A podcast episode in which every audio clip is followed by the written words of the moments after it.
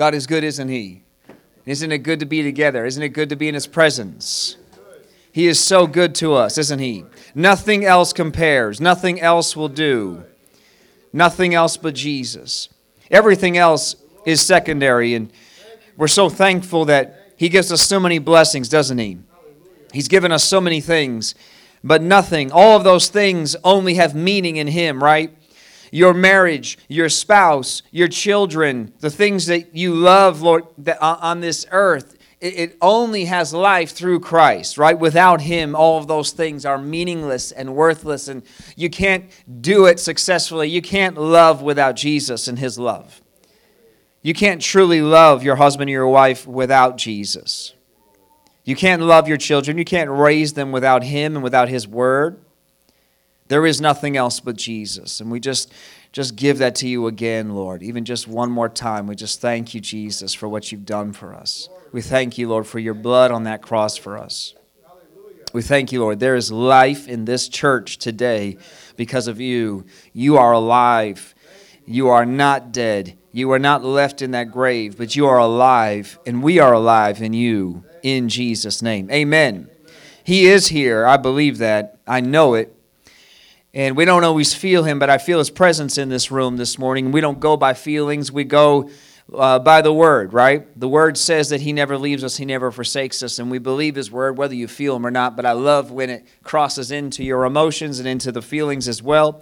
I'm not dependent on those things, but uh, just as you know your spouse can love you, and, and, you know that inside you, but then when you have the feelings of love associated with the knowing of it, that's amazing, isn't it? So we're just thankful. I know I can feel His presence here today, and I just want Him to speak to you. I want Him to encourage you. And I'm going to go right into His Word. We're going to go right into part three of what I've been preaching on. And I've been preaching from this uh, little chunk of scripture here in Hebrews 12, verse 1. And Hebrews 12, 1 it tells us that we need to run a race. Everybody say, run a race. It's the race that Christ has set before us. It's the race that's been set before us, and it says to run with endurance. To run that race with endurance. But you can't do that. Say, I can't run that race without verse 2. Verse 2 says, right? You can't run that race without Him. And it says, that we keep our eyes on Jesus. Say, i need to keep my eyes on Jesus. In fact, uh, the NLT, uh, the NIV rather, is the only translation that says fix your eyes. And I really like that because it's not just merely looking at him or looking at him occasionally or looking at him casually, but we need to be fixed on him. We need to be glued to Christ, in fact. We need to be locked, eyes locked together. We need to be locked together with him, right? Eyes, my eyes into his eyes. And he has life within him, right? He has the, the life uh, that I need in him. He has the strength that I need in Him. There is nothing and there is no way to uh, that will satisfy, that will get me through, etc., without Him. It has to be with Jesus. And, and there is a race and there is an endurance. And I've been kind of preaching and I've been kind of dancing around this because I'm going back and forth between these three weeks because uh, it's a two part. Everybody say it's a two part thing. It's a two part thing. I want to read this line the Holy Spirit gave me last week, and I'm just going to say it again. God's going to do it. Everybody say, God's going to do it. But you have to go through it. See, it's a two part thing because it's Jesus, it's His strength, it's His life, it's His breath you can't do anything, even sinning. Do you realize that even to sin, you need God's help? I'm serious. I know that that sounds crazy. I'm not saying that he, he's approving of it. But you can't even sin without the help of the breath that he freely put on this earth when he made you. And even though you've rebelled against him in the world or you've, you've become a rebellious Christian who has chosen chose to, to sin and to use your breath for yourself or use your, your body for yourself or use your, uh, in, your, your uh, abilities and your gifts for yourself, even though you are doing those things selfishly, you are still doing it with the help of God. You have nothing on your own. Nothing. You are no one and nothing. In fact, I've said it before from the pulpit, I'll say it again that hell is not the torment of fire that you should be fearful of. Hell is the separation from God. You can't even imagine. We can't. We can't imagine. And in fact, we don't need to try to imagine too much because we're secure in Him forever and ever. Thank you, Lord, that we don't have to experience that. But just for a second to think about it, the separation from God, it, that's hell. You can't even understand what it would mean to be separated. There's this thing, even in our human nature, right? When, um, when children are abandoned, or even the parent put them up because it was the it was the thing that they had to do. It was they had no choice. It might have been a 16 year old pregnancy and they put that child up for adoption. There's something within their code the DNA of that child that will track down, wants to track down that parent. Even if the parent turns out to be a mass murderer, something inside them feels like they need to know that person that birthed them. They're not really a father or a mother, are they? Right? A father and a mother is someone who's raised you and has been there for you and taken care of you, but yet something inside their DNA, their code says, I need to know what made me. And we don't realize that as as uh, creations by the true Father, by, by God, that that is in our DNA, and we have discovered, you know, we've tapped into it and, and we've listened to that, that pulling. I need to go find my Father, and, and his voice was already there wooing us in, right? And we, we come to know him. The world doesn't know uh, that they already that he's still around them even though they're not calling him father and respecting him he's still around them and they don't they don't understand the fullness of that separation. And so my point is is that we already are aware of this, that there is nothing that we can do without Christ. So I needed to I said that we took multiple minutes to really make that firm because simultaneously verse 1 we've been preaching on says that we need to run a race.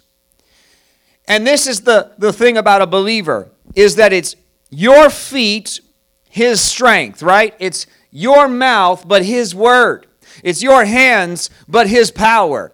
There is this connection between God in heaven and you on earth. There was a connection through the Holy Spirit by God the Father in heaven and Jesus the Son on the earth. And his will in heaven, right? And Jesus told us to pray that, right? Right? On earth as it is in heaven right? He told us to pray that because God's will in heaven through the Holy Spirit was being walked out on the earth uh, through Jesus. And as believers, as Christians, the same exact commission is for us, which is to take the will of God through the Holy Spirit and walk it out on this earth. And so it's His power it's God, but it's you walking it out. Who has ever had God open your mouth supernaturally and uh, just start preaching to someone? No, no, don't. Now, just don't get ahead of me. Some of you are thinking, "Yeah, I've had that happen." No, just, just, just hold on. I'm not saying you started to talk and then you didn't know where the words came from, but the word kept coming out right because we've we've had that as believers i mean you were you decided i'm going to keep my lips closed and i'm just going to sit here and your head turned supernaturally to the person next to you on the train and your mouth started moving and god started speaking to them anybody ever have that happen now has anybody ever, now rewind, because when I started speaking, all of you started to think, yeah, I've had something like that happen. Who started to speak to someone because you felt like God wanted you to speak to them? It was His nudge, but then you did it. Come on. And then as you did it, something came out of you that you didn't even know was in you. Anybody have that happen? I think we can all agree as believers, if you've been following him, that that's happened more than once. I didn't even know that was in me. And so, and that is what we need to get to. That's the place that we should be in all the time. It's that there's this there's this fixed on Christ, it's him, and yet you're still doing it. And I find that if you don't open your mouth, even though Christ wanted to speak to them, the words don't come out. Do you realize how many people around you and how much, uh, how much uh, the atmosphere around you could be changed and how much the world could be changed around us if we would open our mouth, if we would extend our hands, if we would pray? Do you realize it's not a lack of the Lord's love and compassion towards humanity?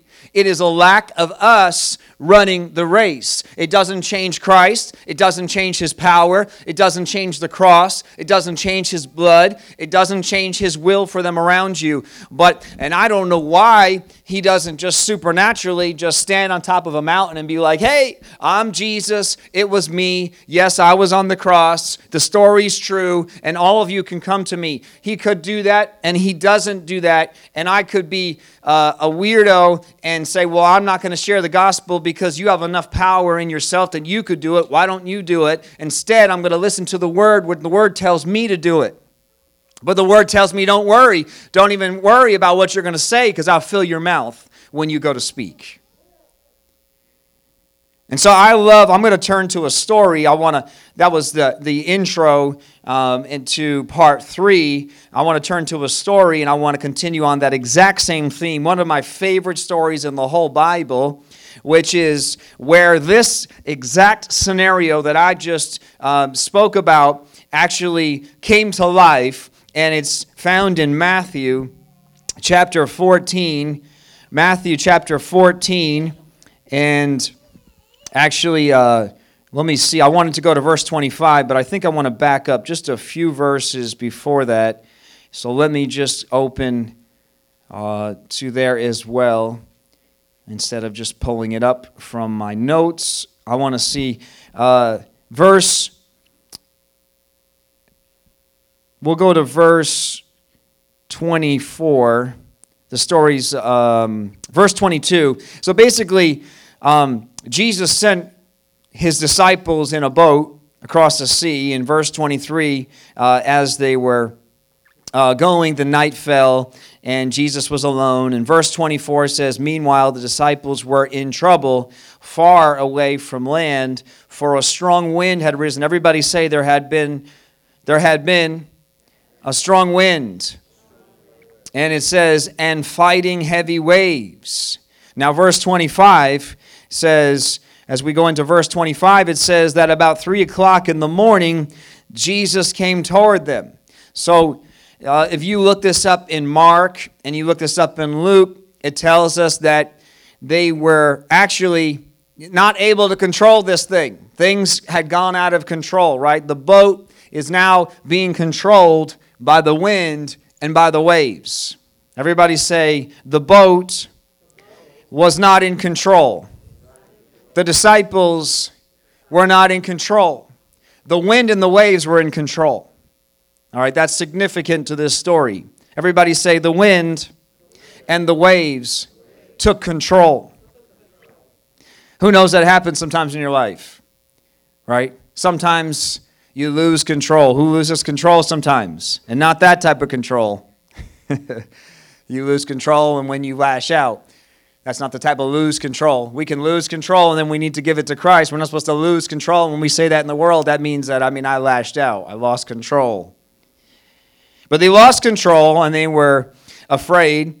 And it says that about three o'clock in the morning, Jesus came toward them walking on the water. Did you hear me?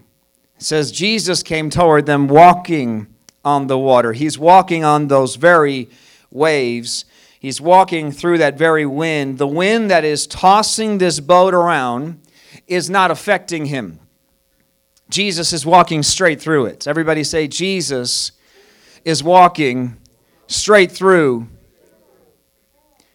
It doesn't matter which way the wind is blowing, doesn't matter what the world says. It doesn't matter what's happening in the economy. It doesn't matter what's happening in the culture. It doesn't matter what's going on in the world. Jesus is walking unaffected. He is not affected by it. And they, it says that then, verse 28, Peter called to him. Everybody say, Peter called to him. And he said, Lord, if it's really you, tell me to come to you. Right? This is what we'd all be thinking. I know we'd all be like, hey, Jesus, the most logical thing for us to do right now is not you to come get in the boat with us and just help us get to shore, but it's me to get out there on those waves with you and walk. But Peter is not like the other disciples, right? Peter we're going to find out as we go into the rest of the New Testament that he is a fiery ball for the Lord. His faith, he wants to be near Jesus all the time, right? He's the only one that jumps and swims to shore, too, later. Remember when Jesus comes and visits them later on? And so Peter wants to be out there with Jesus, and he asks the most logical question about walking on the water right? Just like all of us. But Jesus says something very interesting in verse 29, which is that, I'm sorry, Peter, it says in verse 29, I'm Jesus and you're not. It says, sorry, I can do this, but you can't. Actually, it says, yes, come. Everybody say, Jesus spoke. Jesus spoke word. You know, anytime that Jesus speaks, it's word. Come on, it's the Word. Do you know that God spoke everything that we have into existence? It tells us in John chapter 1 through Jesus. So that means when God spoke, I mean, you can picture it however you want. It doesn't really matter because they're all God. Maybe it does matter if we really, really, maybe Father's offended at me now. I don't think so but he spoke through Christ. So whether Jesus opened his mouth or it was just through the power of Jesus, we don't know. I choose to believe it was through his mouth because of the picture that we get on the earth 2,000 uh, uh, after creation, maybe 4,000 years later, we don't know. But let's just guess 4,000 years later, when Jesus walks the earth, that God the Father is the mind in heaven and Jesus is the mouth on the earth. So I choose to believe that God's mind was sitting there and Christ spoke out the, the will of the Lord. It doesn't really matter, but it was through Christ. And through Christ, it tells us in John chapter 1 that everything you see, that, that the stars, that the, the, the, the whole uh, earth, and all of the animals, and how everything works together. And we, we just don't, I love, come on. Sorry, God, I'm getting like, I'm getting ahead of myself because I'm getting, I'm just, I think about the bigness of God. I just think about the bigness of God and how incredible. I can't, I'm, I'm sorry, I'm, I'm stumbling for words because I'm thinking about how stupid it is that the world thinks that we just happened. I just, I get like, but I, it's unbelievable thinking about how perfectly everything must work together. We're not just talking about like, you know, time uh, and and how moments have to line up perfectly right? You and your spouse had to line up in the same places in life at the same time on the same day you know to meet for that right look to be you know. Uh, that, but push that stuff aside. The world just calls that fate and chance you know. Let's just talk about the perfection of you know we decide we want to have we want to procreate and we want to make mini us's and we can just choose to do that and then, because we just had our niece come out a couple weeks ago, and it's just amazing. It's incredible. And their, their, uh, the perfection of just the eye alone. You know, it doesn't just see, but their mind is calculating what they're seeing and, and starting to figure it out. And then one day you're an adult and you know what you saw. And I can remember 30 something years ago, and you older ones remember 60 years ago, like you were there yesterday. And it's just, I mean, I'm, I know I'm going all over the place in my words, but it's just amazing. It's incredible. And all of that, God spoke out in an instant. In an instant. God spoke it, and it was. Everybody say, He spoke it, and it was. Do you realize there is no less power in Jesus' words standing on that water as there was when he said, Let us make man in our image. At the very moment of creation when he spoke, and it was. When Jesus said, Come to me, you have to realize that time was pushed aside, space is pushed aside, the natural order of this world that we don't walk on water, by the way. You ever saw that? Anybody seen that prank on YouTube? It's an old one now. But this guy put it on YouTube uh, with no video editing, and he ran like 30 feet on water with no editing at all. And, and it's, it's true that it was not edited. What, so people started doing it, and it was all these copycats. And he said, well, you have to run at this particular, you have to run at a certain angle. Anybody ever saw this? Only one, two people have seen it? Okay, it's really funny. So all these people were trying it, and he's like, well, you have to run at this particular angle. And he did it. He ran right on the water for like 30 feet. Now, what he wasn't telling you was they had set up a plexiglass table on the shore uh, on the underneath the right underneath the surface of the water for 30 feet out. So I mean, he really was running on it. And there was no editing; it was live, but there was a there was glass underneath. So all these people were trying it. So, you know, the people that tried it soon found out that we don't run on water. We don't walk on water. We weren't designed to do that. And yet, when God said to Peter, "Come," the the natural order of this earth was pushed aside. Just as when Jesus said it's finished on the cross, the natural order of death at the end of your life changed. And now, because of his word, he said, It is finished. Because of his word, now death will be thrown into the lake of fire forever and ever and ever. Isn't that incredible? And this is what's amazing. It says that Peter went over the side of the boat. Everybody say, Peter went over the side of the boat and walked on the water toward Jesus. I know we read this just like, well, that's such an amazing supernatural story. I wish I could be there. And I'm not encouraging any of you to go out and walk on thin ice or as we're at 60 degrees in January, to go out and try and walk on the pond across the street today.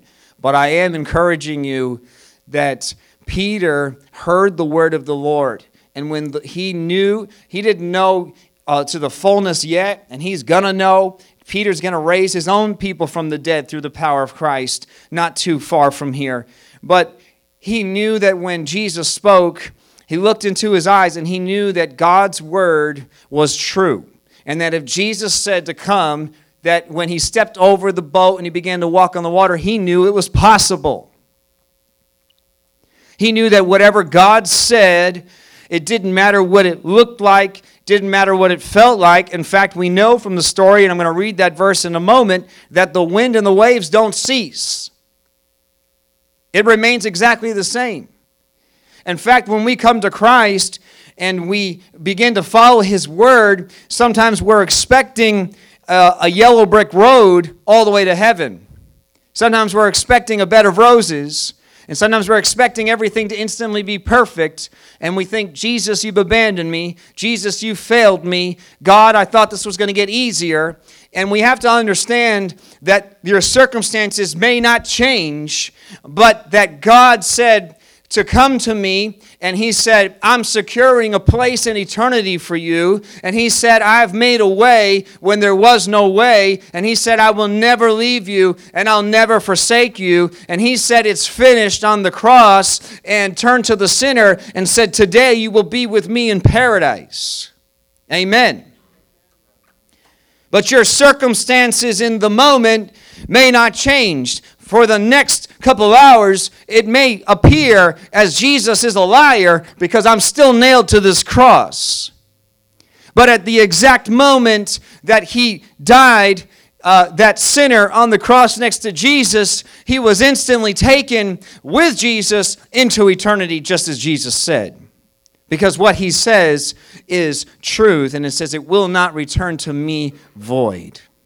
God's word is God's word, and when God speaks, He He speaks. And I'm preaching you to today that we, if we will get that what God has said in His word is real, if we get this, that that what He has said will be, we would be much more bold. We'd have much more faith. That He said that I will go with you and you're never alone. But the thing is, as soon as you begin to open your mouth to the person next to you, what happens? For a split second, you feel all alone until you open your mouth and you begin to speak in faith, for a moment, until he starts filling that mouth, you feel like, I can't do this. I'm so afraid. I've got nothing to give them. I don't know how I'm going to do it. All I know is that God wants to speak to this person, but I don't feel like I can, and I feel empty. And what am I going to say? And how's it going to go? Etc. Amen. Are we all in the same boat? Do we feel the same?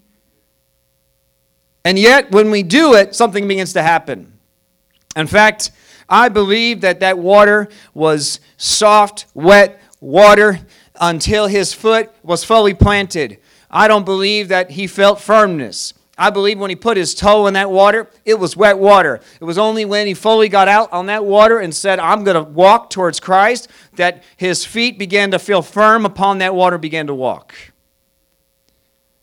What I'm trying to preach to you is that there is a call, there is a, a, voice from God that has come through His Word, a great commission. And it's not just that He wrote it in His Word, but it's in your spirit that you know that you were made not just for you, but you were made to be a mouthpiece. You were made to be a witness. You were made to be a light.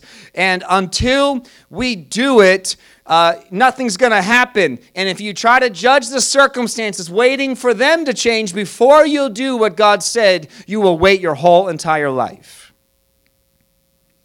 So many people are waiting for God to come and call them before they'll step out and be a witness for them. But the call's already been done. In fact, the call was done the moment you said yes to Christ. You instantly became a light for Christ. You may not have been a very bright light yet, because still a lot of junk in us, but there was a light in there instantly. Amen.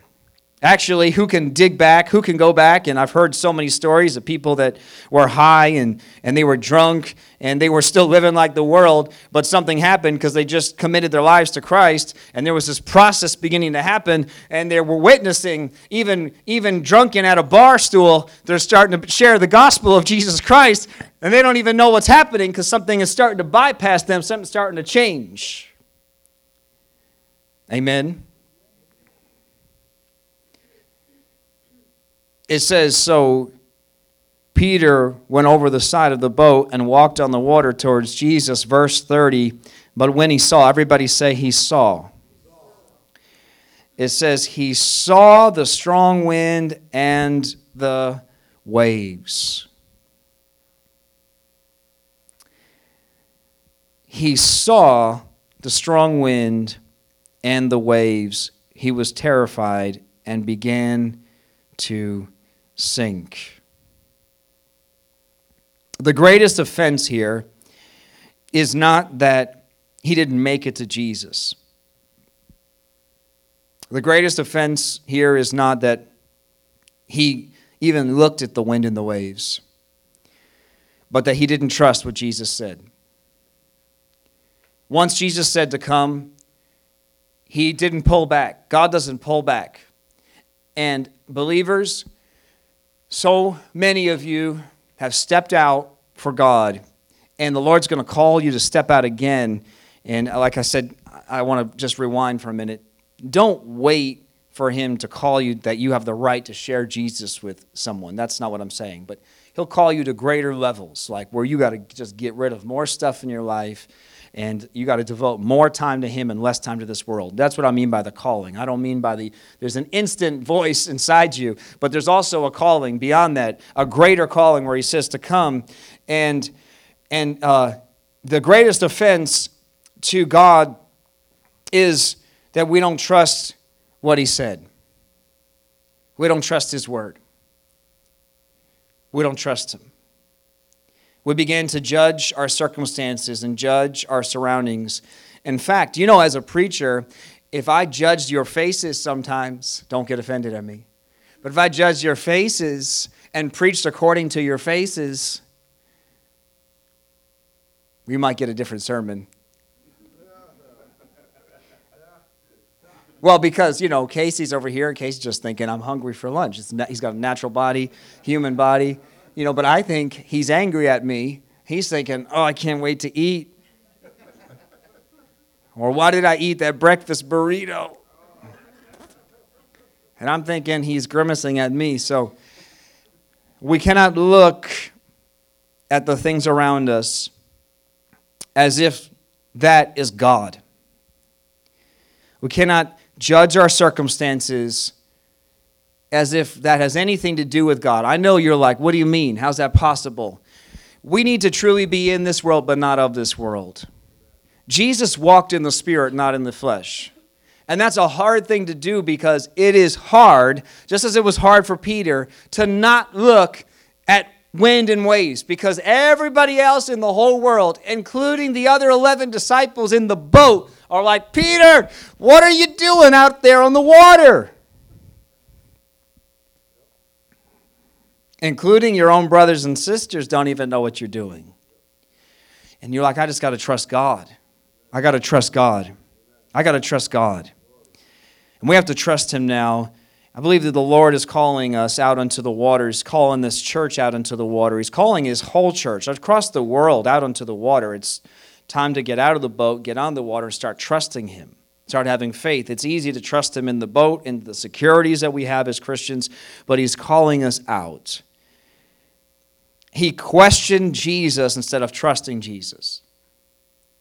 Because if he listened to Jesus say, Come, why wouldn't he believe that it was possible?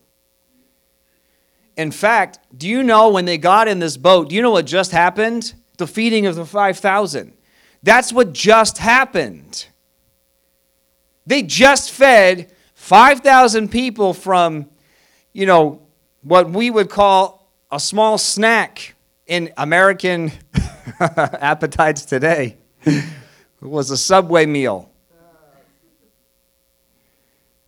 For one, and he fed 5,000 people with it. And what's interesting is I had even considered uh, looking at that story within this sermon series of him and us, the connection between heaven and earth, work, God working through us, because that's another great picture. So I'll just mention it now. That God took this natural earth, He took natural elements, natural bread, natural fish, and they brought it to him. Okay, so that was their faith. Here, here's what we have.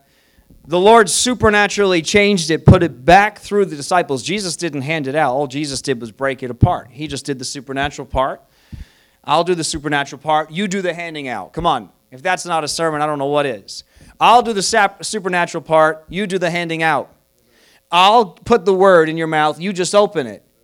I'll you just put your hand on them, I'll release my power. You don't worry about what happens and what doesn't happen. We need to stop judging the, the circumstances and say, well, I've laid my hands on someone before and it doesn't work. Because you have no idea what happened. You're looking at the wind and the waves. But we need to start trusting His word. His word says, lay your hands on the sick and they will recover. And yet, Elisha, I mentioned this some weeks ago, did twice as many uh, miracles as Elijah. Elijah goes to heaven in a chariot of fire, and Elisha dies of sickness. So you can't, just can't you can't micromanage and try to break God down into human thinking. We don't understand what all that was. You just have to do what He told you to do, and you let Him worry about that. Amen.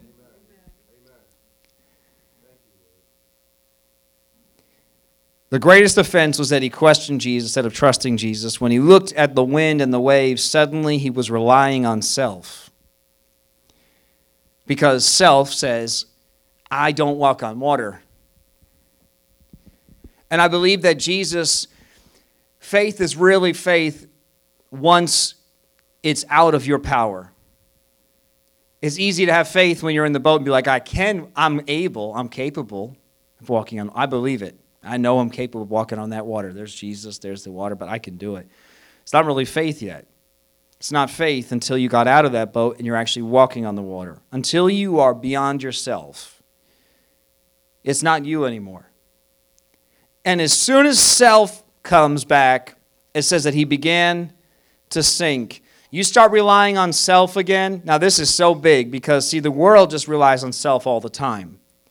So they're, they're not, this, this sermon is not for the world. This sermon is for believers.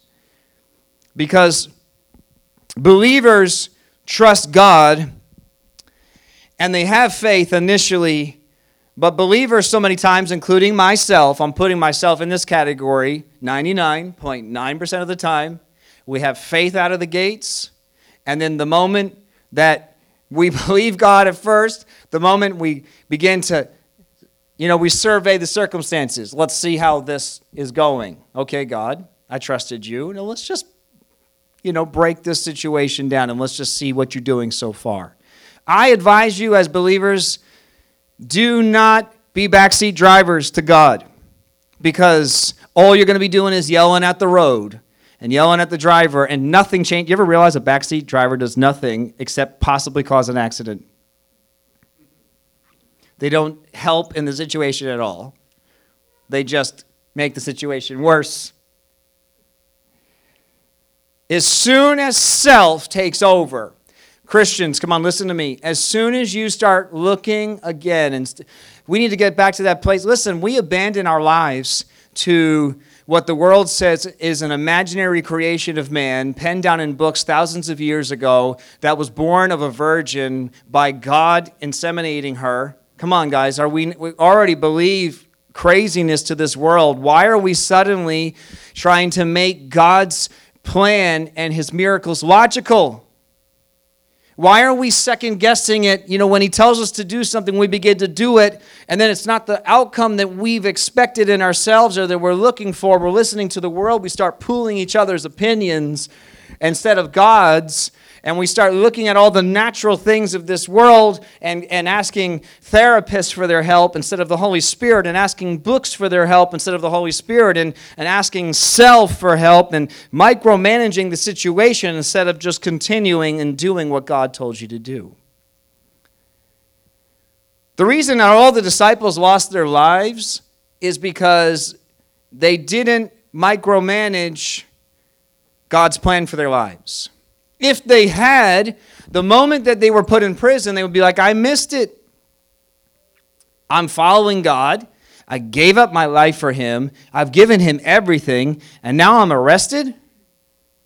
This doesn't make sense. And yet they don't look at the circumstances. Remember, Paul? It's such an amazing story. He's beaten and stoned. That's not the amazing part.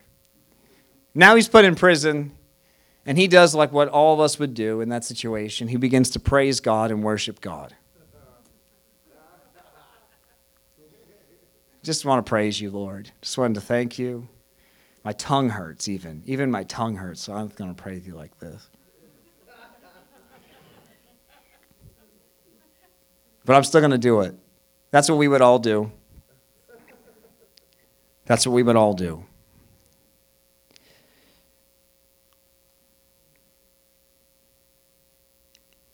It says, he was terrified. And he began to sing, Save me, Lord. He shouted. He said, Save me, Lord. Now, the Lord is faithful, isn't he? There's another half to the story. The Lord's faithful. Jesus immediately reached out and he grabbed him. Of course, he will. Of course, he will every single time. That's the other half of the story, but that's not the point of the story. Of course, he's still there. He's not going to leave you. He's not going to abandon you. He's not bashing you over the head because you didn't share the gospel with that person next to you. But that's what he wants. You have to understand that that's what he wants, but he's not going to condemn you. But that's still his will. Does that make sense? He's not upset with you today because you've been a lousy Christian, but he's encouraging you to be a better one. Not because he needs you on some sort of chart you know that he's gauging you but because that's what he made you for because that's that's the best that he's called you for. Amen? Do we get that? Jesus immediately reached out and he grabbed him and he said you have so little faith. That's what i love to hear when jesus grabs me just to remind me of that though at the same time. He grabbed me but then he reminded me you have so little faith. He said it with love guys. I'm joking. He said it with love. He said Peter, why did you doubt me? I believe he had so much love in his eyes at that moment, no judgment. Why did you doubt me? I believe the Lord says to us so many times, He's like, I don't know what else to do to show how much I love you.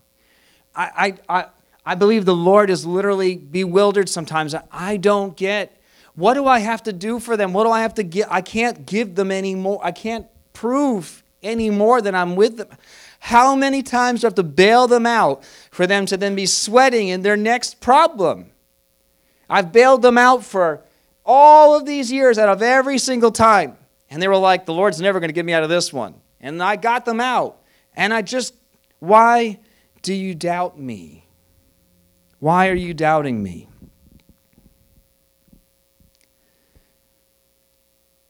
I just want to close with a couple of verses. We doubt because we forget that it's Jesus and we start thinking it's us. it's simple. As soon as you think, how can I do this? This is impossible.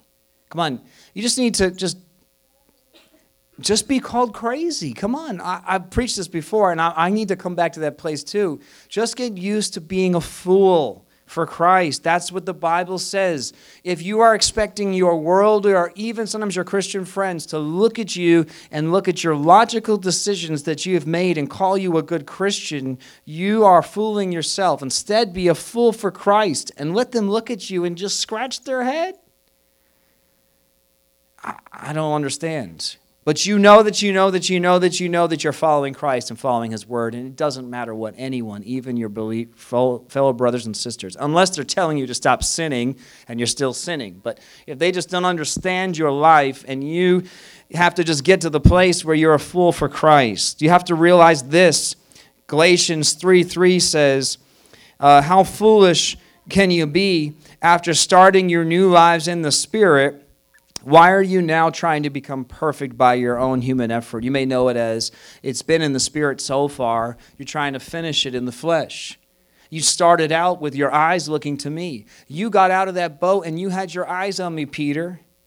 Casey, you had your eyes on me when you got over the side of the boat.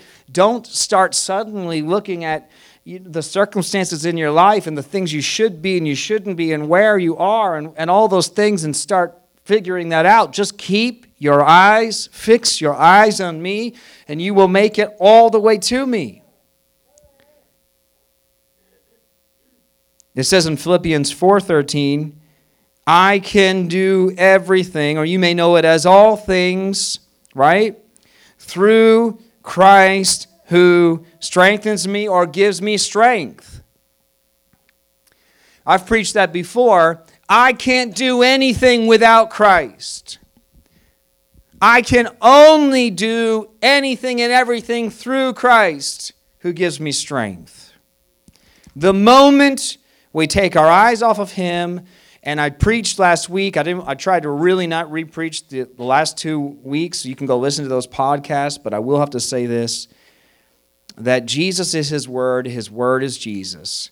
So as soon as we start trusting, opinions of ourself or someone else more than what the word says, no matter how crazy the word looks to your situation, the moment you begin to trust yourself, trust their words more than his word, you are going to begin. Uh, thank God he's right there, but you're going to start sinking. And maybe you are in that place where you've been sinking and you're calling out to the Lord and and yes he's going to reach out and grab you but the answer that's just to get that's like that's giving you medicine. That's not treating the the you know the sickness. That's just treating the symptom. To treat the sickness we still have to now trust him. He'll rescue you every time. He'll keep rescuing you but we need to get to the place where we just trust him. And uh, uh lastly ephesians 3 16 all these three verses they say something similar but their own in their own way and i felt like all three were worthwhile reading. Ephesians 3 verse 16 uh, says i pray that from his glorious i love how the nlt phrases this from his glorious unlimited resources. I love that because that's the truth. You realize that he had no problem creating the earth why do you think he has a problem with getting you through your situation? It's just craziness. And yet, when we're in it, doesn't matter. I can say that to you a thousand times, and your mind just won't hear it, will it? All your mind hears is the problem, the problem, the issue, the obstacle, the struggle, etc. Right? Doesn't matter. Even this sermon today, maybe this sermon's only going to sink in in another week, or maybe you listening to the podcast going to take some time to sink in because your mind still got you. But this is the truth. There's an unlimited power in Christ. I pray that His glorious, unlimited resources, He will empower you with inner strength through His Spirit. Amen. Amen. Lord Jesus, we just thank you for your word. We thank you, Lord, for truth. We thank you, Lord, that your word says that the truth will set us free. Lord, we want freedom and we want life. And we don't want to be, Lord, trapped any longer. We don't want to be looking constantly, Lord, at this world and constantly in fear and in worry or just trying to figure it out all the time. Lord, we want to be fixed on you. And Lord, just like your word says, very simply, I take care of the sparrow. I take care, Lord, you said, of the flowers. Why do we worry? Lord Jesus, we thank you and we praise you for your love and your grace and your mercy. In Jesus' name, amen. Amen.